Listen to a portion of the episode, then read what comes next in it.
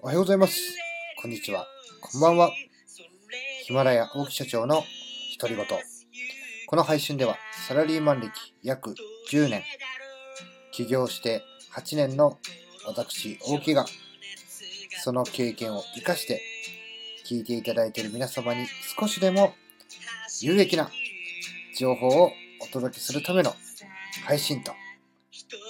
なっております。よろしくお願いいたします。さあ、20代の自分を超えていくルール77というですね、本を読んでいるんですけども、私はですね、株式会社 LMC という会社を29歳の時に設立、まあ、サラリーマンを辞めてですね、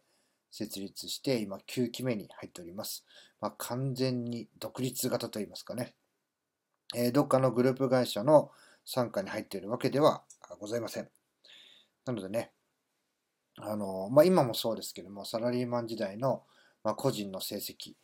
まあ、お金がね、自由にな使えるようになった部分っていうのは大きく増えたんですけども、えー基本的にはじゃあその数字とかね、成果とか成績っていうような言葉で表現すると、サラリーマン時代、えー私がね、えー出していた数字っていうのは、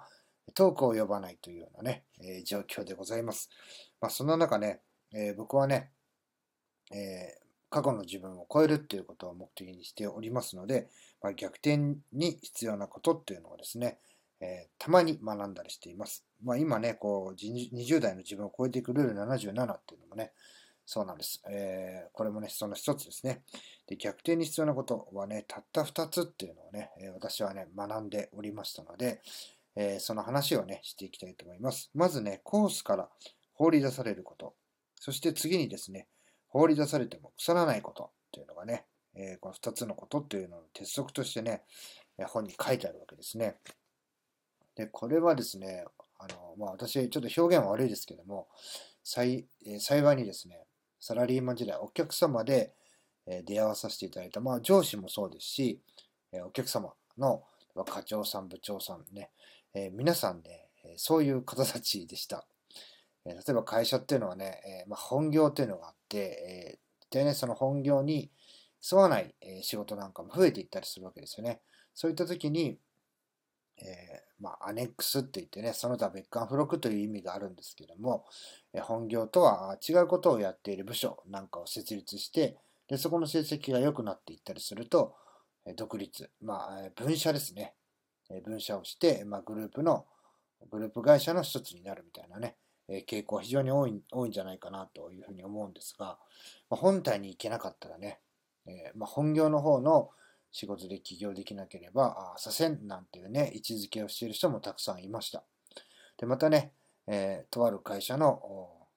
技術技術をね、売りに仕事売りにする仕事なんだけども、えーそうじゃない部署にね、移動し、移動して、えーまあ、部長だったのが課長さんになってね、移動されたとかいう方がね、えーお客さん、客先の上司になったりとかね、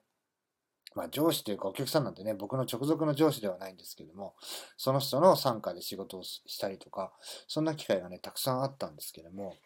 まあね、あの自分のね、直属の上司もそうでした。ね、えー本業ではない、えー事業部の本部長っていうのをね、えーやっていて、えまあそうですね、世間か世間一般で言えば、本人がどう思ってるかは別にして、まあ分かりやすく言えば左遷ですよね。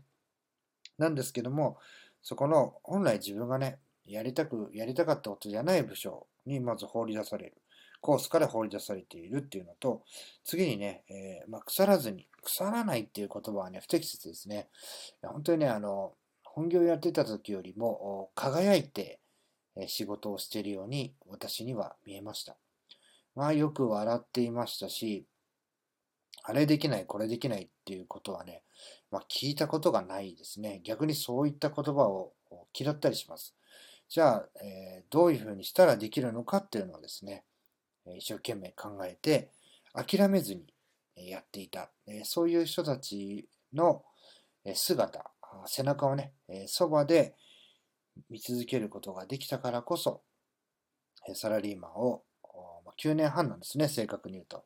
続けてこれましたし、またね、独立して今、9期目、え9年目に入っておりますけども、そういったものが今もね、続けていけるのかなというふうに思います。え、逆転にっていうのはね、ちょっと人それぞれの観点でまた違うのかもしれませんが、必要なことというのはたった2つ。まずね、コースから放り出されること。そしてね、放り出されても腐らないことっていうのがね、今私が読んでる本には定義をされています。えー、皆さんはね、